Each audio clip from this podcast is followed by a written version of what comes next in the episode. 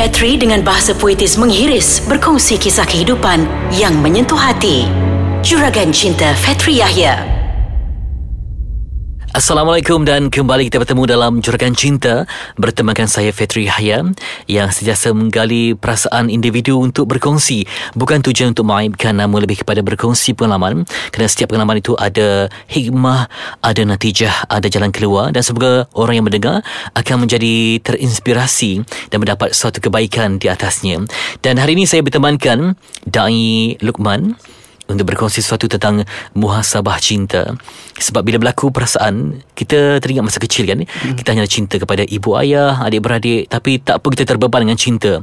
Bila kita dah sampai ke peringkat akhir balik, kita dah memayis, dah dapat berfikir, kita rasa apa perasaan ni tiba-tiba kita minat pada lelaki yang kacak pada perempuan yang cantik dan itu wujud secara semula jadi sehingga kan kita ada perasaan yang lebih ekstrim teringin untuk memeluk untuk melakukan hubungan yang sebegitu mm-hmm. dan sehingga untuk berkahwin. Dalam konteks yang positifnya dan dalam konteks Islam mungkin dapat Ustaz ceritakan fitrah cinta itu bagaimana dapat kita kongsikan bersama Mm-hmm. Assalamualaikum warahmatullahi wabarakatuh. Alhamdulillah terima kasih kepada Abang Fitri Yahya di atas jemputan pada hari ini kita untuk kita membincangkan satu tajuk yang cukup menarik berkaitan dengan muhasabah cinta. Jadi alhamdulillah bila mana menyebut berkaitan dengan cinta, cinta merupakan satu fitrah kepada setiap makhluk, bukan kepada manusia saja, bahkan kepada tumbuh-tumbuhan juga ada rasa cinta, kepada haiwan juga ada rasa cinta. Dan itulah uh, saya molek-moleknya kepada manusia itu juga ada juga cinta. Cinta itu sebenarnya adalah fitrah. Namun bergantung pada manusia sama ada nak membawakan cinta itu ke arah fitrah ataupun fitnah. Cinta itu juga boleh menjadi fitnah kerana apa? Kerana kita salah memilihnya. Jadi tuan-tuan dan puan cinta itu saya bahagikan dan saya kategorikan kepada tiga. Tiga bahagian. Yang pertama adalah cinta yang takkan berbalas. Uh, yang keduanya adalah cinta yang mungkin berbalas dan yang ketiganya adalah cinta yang pasti berbalas. Apakah itu cinta yang dimaksudkan dengan cinta yang tak berbalas? Cinta yang tak berbalas ini adalah cinta kita kepada suatu benda yang bukan hidup ataupun bukan makhluk. Contohnya kita cinta kepada harta. Kita cinta kepada harta, kita katakan kita mengumpul harta banyak-banyak, duit berjuta, kita mampu untuk mengatakan kepada duit contohnya, wahai duit aku cinta padamu, adakah kamu cinta padaku? Mustahil untuk duit tersebut untuk membalas jawapan cinta kita. Ya, aku juga cinta padamu sekiranya dijawab kita patutnya lari. Dan yang keduanya adalah cinta yang uh, mungkin berbalas ini adalah cinta sesama makhluk. Cinta sesama makhluk ini termasuklah cinta seorang manusia kepada haiwan ataupun cinta sesama manusia. Contoh cinta kepada haiwan ini contoh kita ada seekor kucing. Kita memelihara kucing ini kita beri makan kita bagi mandi kepada kucing tersebut. Namun belum pasti kucing yang kita bela itu mampu untuk menjadi jinak selama-lamanya. Boleh jadi dia juga mampu mencakar kita. Begitu juga cinta kepada manusia sesama manusia. Kita mampu untuk melafazkan cinta. Namun jawapannya tetap ada dua. Yang pertama orang yang kita melafazkan cinta itu akan juga menjawab yes I love you too. Ataupun dia juga boleh menjawab no I hate you. I don't want you. Okay jadi itu adalah cinta yang kedua. Dan yang ketiganya adalah cinta yang pasti berbalas tidak lain tak bukan itu adalah cinta kepada dua individu. Yang pertama adalah cinta kepada Allah Subhanahu Wa Taala dan yang keduanya adalah cinta kepada Nabi Muhammad sallallahu alaihi wasallam. Kita melihat seringkali dalam percintaan ini mm-hmm. banyak sekali luahan kesengsaraan. Walaupun kita melihat di dalam sosial orang post bahagia mm. tapi hakikatnya mereka menderita. Mm. seolah-olah yang gambar itu adalah satu perkara yang fake yang tidak betul. Mm. jadi kenapa dalam cinta ni banyak sangat dugaan dan juga rintangannya? Sehingga kita rasa macam kalau boleh tak mahu ada perasaan cinta nak buang perasaan cinta tak nak ada hati dan perasaan. Jadi macam mana? Sebab itu fitrah kan perlukan cinta. Tapi cinta yang ada pun semua tak membahagikan kenapa jadi begitu? Mungkin dapat Da'i terangkan. Okey, terima kasih.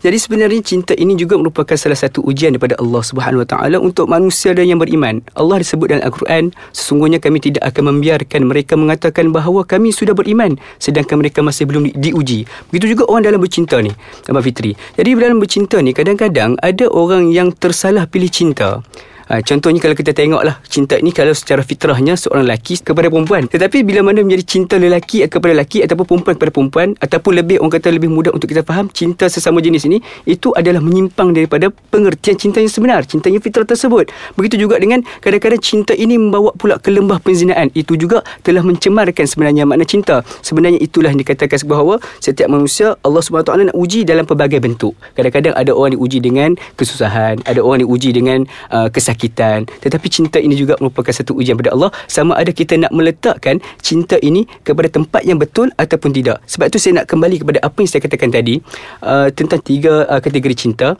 Persoalannya adakah salah untuk kita mencintai yang kategori pertama iaitu cinta yang takkan berbalas dan yang kategori kedua cinta yang mungkin berbalas? Jawapannya tidak salah. Sekiranya kita meletakkan cinta kategori pertama iaitu cinta yang takkan berbalas dan cinta yang mungkin berbalas ini ke arah cinta untuk kita mendapatkan cinta yang pasti berbalas tersebut. Contoh, kita ada duit banyak, kita kumpul, kita kumpul dan kita infakkan kepada ke jalan Allah Subhanahu Wa Taala, itu akan mendapatkan redha Allah Subhanahu Wa Taala.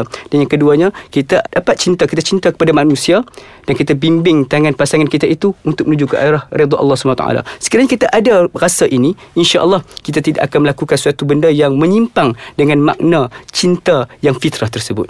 Ada yang dah buat terbaik ya Dia sedekah Dia bersolat Berpuasa Semua-semua mm-hmm. yang Amal kebaikan dia buat mm-hmm. Tapi dia tak ada Cinta mm-hmm. Tak ada orang yang Mahukan dia Dia kesepian Sedangkan mm-hmm. dia dah buat Apa yang patut Jadi macam mana mm-hmm. Saat diuji Tiada cinta yang mahu mm-hmm. Sebenarnya saya tertarik Dengan salah satu lirik Untuk menjawab soalan ni Saya tertarik mm-hmm. Untuk membawakan satu Lirik baik Daripada lagu Cinta Dirgahayu Yang pernah dinyanyikan oleh Faizal Tahir Dan uh, Datuk Siti Nuhaliza Yang menceritakan bahawa Ku berikan segalanya Aku terima segalanya Namun tak aku mengalah Ku pasti ada jawapannya.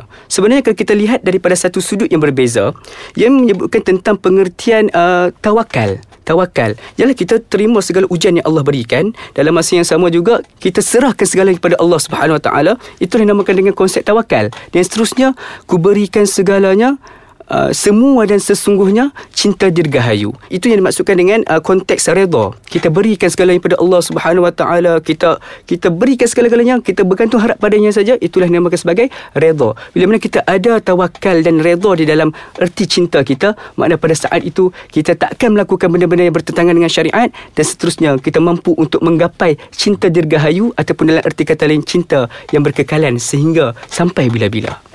Kita mm-hmm. sama berbincang tentang perasaan cinta mm-hmm. yang digariskan oleh syariat. Kembali yeah. selepas ini dalam Juragan Cinta, Fetri Yahya di Ais Kacang kembali bertemu dalam Juragan Cinta di Ais Kacang dan kita masih bersama Dai Luqman yes. untuk mengangkat semangat dan motivasi untuk teruskan kehidupannya sebab orang tu kadang-kadang dia memang kuat berkerjaya yang hebat mantap tapi dia boleh kecundang kerana cinta mm-hmm. ya dia boleh bercerai berpisah sedangkan dulu memang dia memiliki segalanya mm-hmm. tapi uh, sampai kita tahap orang boleh bunuh diri mm-hmm. lupakan ibu bapa lupakan tanggungjawab sebabkan kerana cinta ni mm-hmm. sedangkan dia rasa dia, dia bukan minta tapi dia diuji mm-hmm. macam mana kalau misalnya kata dia tak kuat saat yang diuji dengan cinta ni memang tak boleh buat apa dia. Memang dia merana sengsara disebabkan cinta.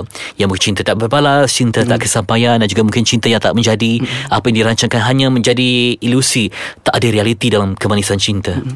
uh, Alhamdulillah terima kasih sekali lagi diucap kepada Abang Fitri.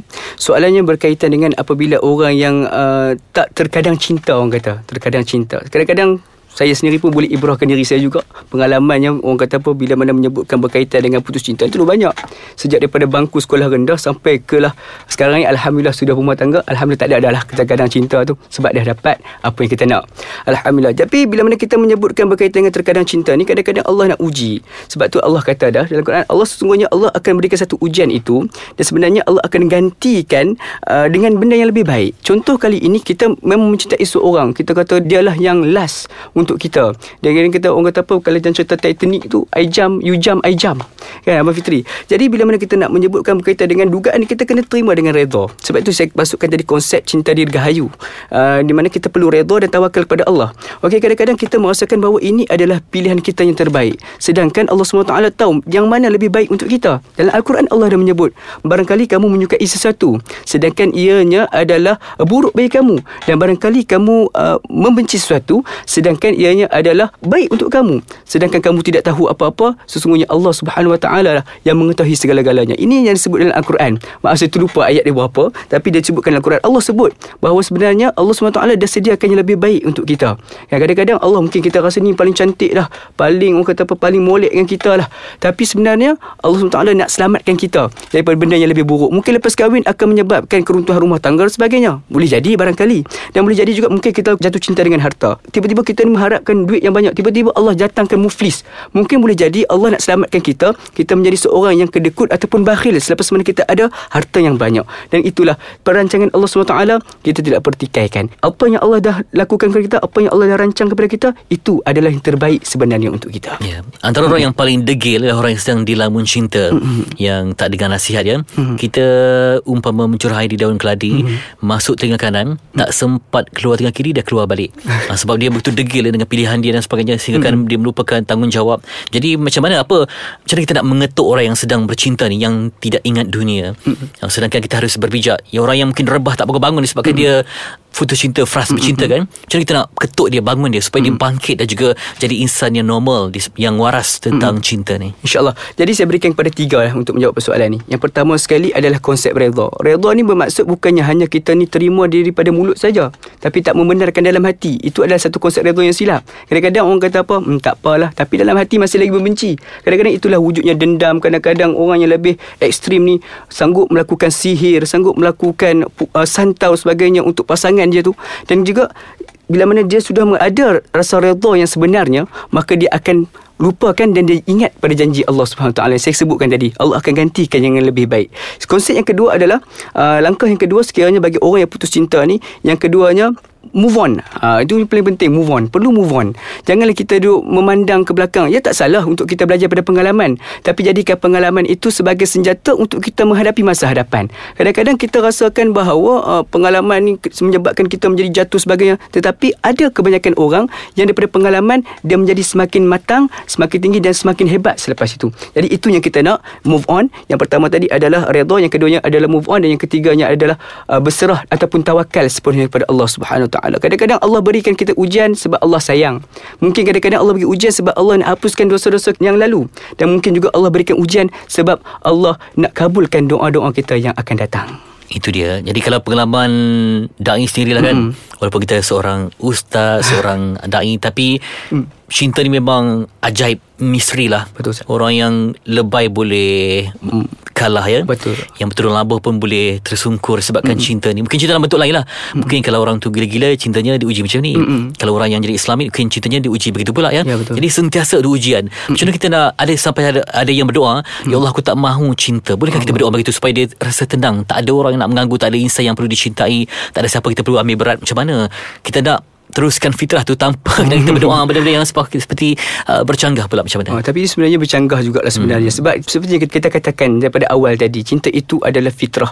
Dan seperti mana kita hidup hidup kita ni adalah fitrah untuk berkasih sayang. Kita punya hidup ni fitrah untuk kita makan dan minum. Itu ni katakan sebagai fitrah. Sekiranya kita tidak mahu menerima cinta seolah-olah kita tak mahu makan dan minum. Ha, itu merupakan orang kata apa dah menjadi pelik pula orang kata.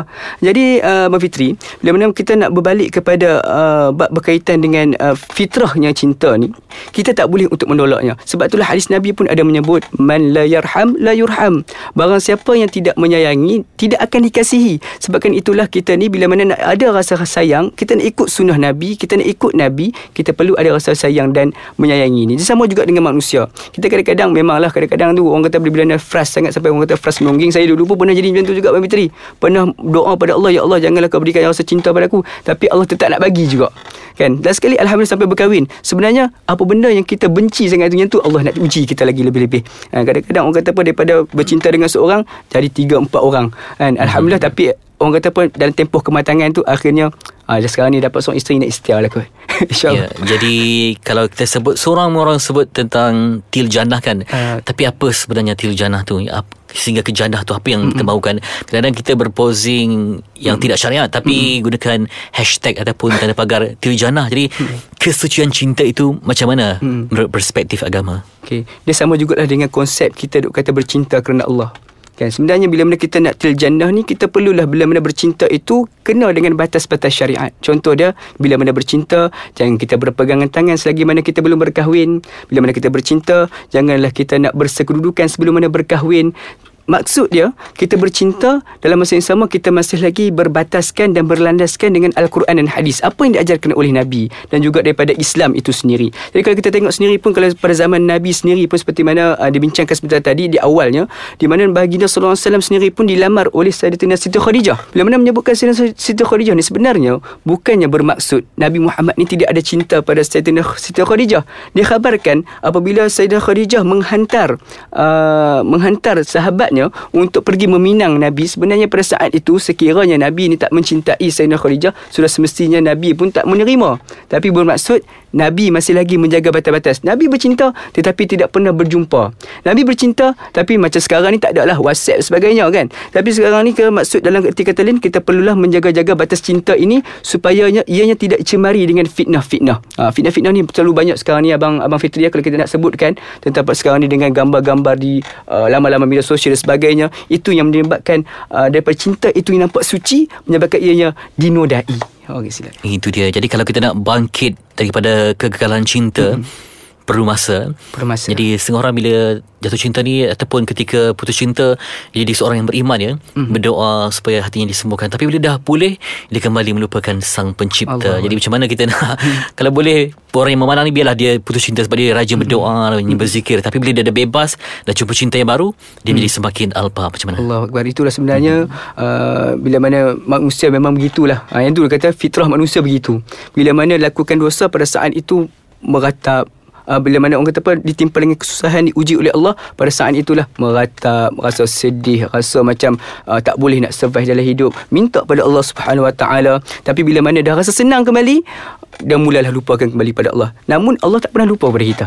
Kan? Itu persoalannya. Itu yang nak disebutkan sebenarnya nak tekankan walaupun kita lupa pada Allah Allah tak pernah lupa pada kita. Allah akan tetap uji kita. Selama mana kita hidup selama mana kita uh, masih lagi menghirup nafas ada nyawa dalam tubuh badan kita selama itu itu akan diuji oleh Allah Subhanahu Wa Taala. Jadi Allah pun kata dah sekiranya seorang uh, hamba aku ni uh, melakukan dosa kemudian dia bertaubat kemudian dia membuat dosa kembali. Allah SWT ni nak katakan pintu taubat Allah tu sentiasa terbuka luas. Allah sentiasa menanti-nantikan rayuan pada hambanya. Allah sentiasa menanti-nantikan uh, pengampunan dan orang kata apa uh, tangisan daripada hambanya. Jadi bila mana kita ni dah uh, mendapat kembali kebaikan sepatutnya kita tinggalkan uh, apa benda yang keburukan telah kita lakukan. Uh, sebab itulah dinamakan dengan taubat nasuha ada dua jenis taubat. Kan kita kita belajar. Satu taubat yang orang kata apa taubat uh, sekejap ya taubat suka-suka. Yang keduanya adalah taubat nasuha. Yang kita nak tekankan adalah taubat nasuha di mana bila mana kita dah lakukan dosa, kita perlu tinggalkan dan kita berazam tidak akan melakukannya lagi. Kalau kita melakukannya lagi, itu bermaksud kita hanya sekadar taubat suka-suka saja. Itu dia. Jadi cinta adalah satu muhasabah ya. ya. Yang membuktikan kekuasaan Allah bahawa dia menciptakan di hmm. langit dan di bumi. Bukan hanya dalam bentuk fizikal seperti gunung, seperti manusia. Tapi juga satu yang tidak nampak seperti mm. cinta. Mm. Cinta itulah betul lah tak dapat dirasa namun dia mencengkam jiwa dan perasaan. Mm. Jadi uh, semoga cinta ini akan membuka kita kepada bertemunya cinta yang paling agung cinta sejati hmm. dan juga yang paling penting kita bergerak mengikut kematangan kalau dulu cinta monyet Betul. bila dah diuji berkali sedih pilu kita bangkit dengan cinta jannah hmm. sehingga kemuncaknya cinta menuju sang pencipta hmm. pesanan untuk orang yang baru kenal cinta yang tiba-tiba hmm. keluar pada kepompong keluar dari gua tiba-tiba hmm. dia dapat cinta dia rasa macam eh apa ni sehingga hmm. kan dia tak tak terjak bumi. Okay. Uh, apa macam mana uh, laluan yang perlu ditempuh supaya dia tabah dalam meniti tigan uh, cinta ni? Jadi untuk akhir kata daripada saya pada pagi ni Abang Fitri. Jadi uh, ber, berkaitan dengan cinta ni. Uh, sesungguhnya Nabi Adam AS dan juga Siti Hawa adalah uh, insan pertama pasangan pertama bercinta di atas uh, di, yang telah diciptakan oleh Allah Subhanahu taala dan disebabkan cinta jugalah mereka telah dikeluarkan daripada syurga. Jadi kita sekarang ini sebagai manusia, kita punya target utama kita, objektif utama kita adalah untuk kembali ke syurga dan biarkanlah cinta yang tersama di antara kita sekarang ini mampu untuk kita berpimping tangan bukan hanya sekadar cinta sama pasangan tetapi cinta sesama ummah. Itu yang penting. Kita sama-sama bergandingan tangan menuju kembali ke dalam syurga Allah Subhanahu wa taala. Insya-Allah. Baik, terima kasih untuk Dain Luqman ya, dan setiap hari kita bernafas kita berganjak usia hmm. dan kita takrifkan kembali makna cinta dalam kehidupan. Mungkin dulu kita cinta yang tak ada kelas. Kali ini kita bawa cinta grade A yang ada salutan dengan cinta ilahi kerana Allah saja yang tidak pernah menolak cinta. Sekalipun kita dah rebah dengan cinta hmm. manusia bergantung harap kepada makhluk kita akan musnah tapi cinta pada ilahi lah yang paling agung yang membawa kepada syurga yang kita impikan. InsyaAllah. Terima kasih. Dan semoga apa yang saya kongsikan sepanjang musim ini memberikan makna yang mendalam untuk anda dan ingatlah bahawa cinta ilahi saja yang mampu mengubah persepsi kehidupan. Semoga memberikan makna yang bahagia dalam jiwa dan terjemah dalam maksud kehidupan yang sebenar. Inspirasi cinta, juragan cinta, Fetri Yahya untuk Ais Kacang selamanya. Terima kasih.